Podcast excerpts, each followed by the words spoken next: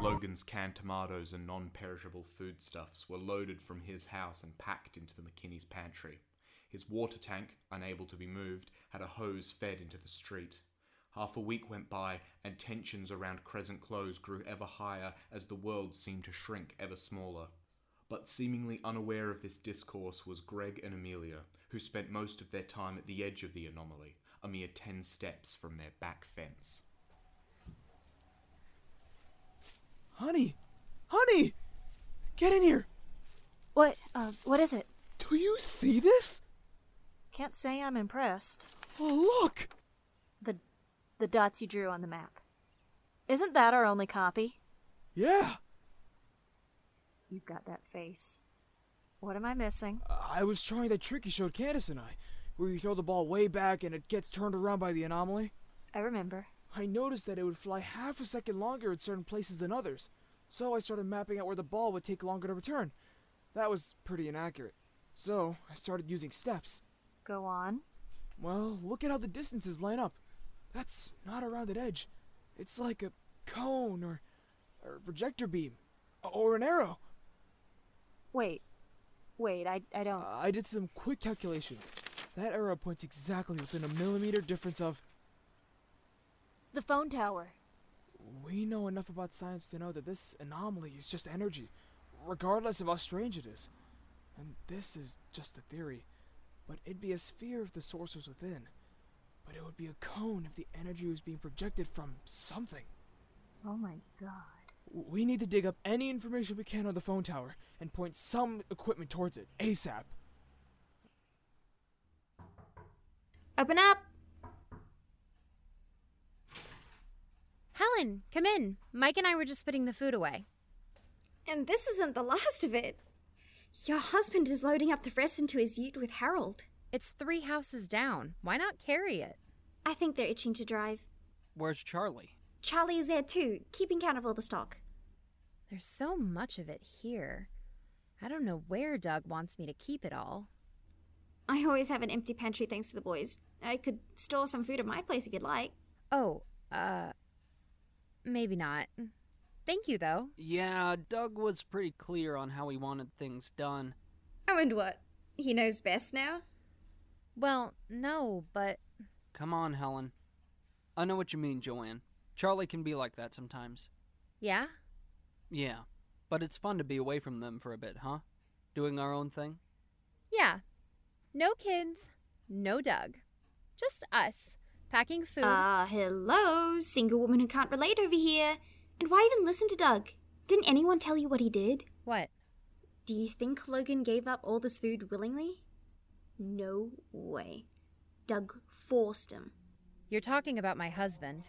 I'm not trying to say anything. I'm just letting you know that he might be going a little crazy with everyone stuck so close together.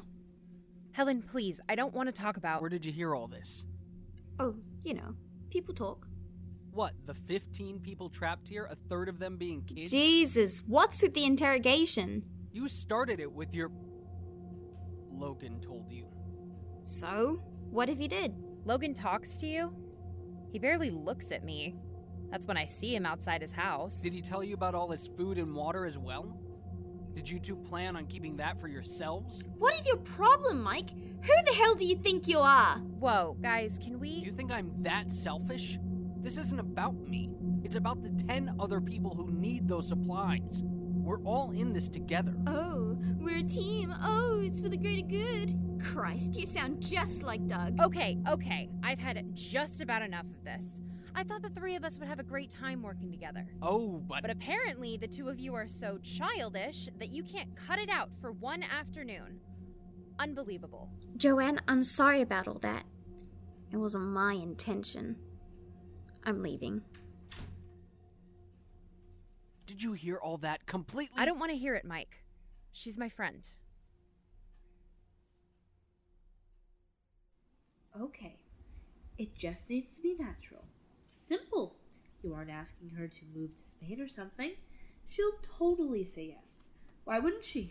I'm sure it'll. Oh, hey, Miss Buchanan. What the? Was that because of me? Oh man, do I look okay? Shit, does my hair smell that bad?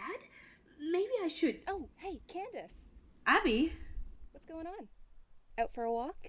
Y- yeah, s- sort of. Yeah, me too. Mom told me to stop bugging her and Mike, so now I'm out here looking for Lucy and Dog. You can't find them? Oh, no, it's not like an emergency. I just always find them in the weirdest situations. It's entertaining. So, you aren't busy right now? Not at all. Why? Well, see, I know you wanted to go watch that movie a few days ago, Uh huh. and since we can't really watch movies at the moment with the power and all, Uh huh. I was wondering if maybe Just tell me. if you wanted to. Lucy, what the hell? You nearly killed her. It was only a joke. no, I'm okay. It was funny. Candy said it was funny. Yeah, funny. Just don't sneak up on us again. Where were you anyway? Dog and I were playing in the bush behind the house. Dad will bite your head off if he finds you out there. I know, it's just fun. It is, I know. Just don't hang around out there near the house, okay? Why don't you go play with Ralph and Riley? Why can't I hang out with you guys? Uh, Well, Ralph. Ralph was looking for you. Really? Um, yeah. You and Dog, actually. They're, uh, i- investigating something else and could use Dog's nose. Oh. Oh, okay. Well, I guess I'll go find them then. Thanks, Luce. Yeah, okay. at least she bought it. Nah, I don't think she did. It's not like she annoys me, it's just. You know. Need your own time. Yeah. Like how I wanted my own room last year. I get it. You don't have any brothers or sisters. No, but I have two often bored parents. Oh. Huh. Wh- what did you want to ask? Oh, right. Uh, Just say it this time before someone else comes up to us again. ha! It's kind of nerdy, but there's uh, I've got this new board game at home, uh, late birthday present, and I was wondering if you wanted to. Yes, of course. Oh, um, really? Well, I mean, like, sure. At your place. Yeah. Are you busy today? Or I'll meet you at your house. okay, see you there. Slow down. Look cool. Look cool. Afternoon, Abby. Yeah, hi, Dad. Just like your mother.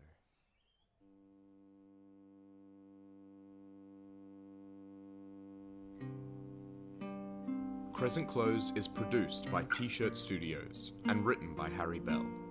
The role of Joanne is played by Jamie Sonnentag. The role of Lucy is played by Freya Harley. The role of Abby is played by Rose K. Morgan. The role of Doug is played by Chase Kupo. Helen is played by Jada May. Logan is played by Brad Colbrook. Greg and Belinda are played by Jay Dar. Amelia is played by Garn Monroe. Mike is played by Chris Graham. Ralph and Riley are played by Ghastly Dipper. And Candace is played by Ben Prince. Our theme tune is composed by Reese Delamont. This is Crescent Close.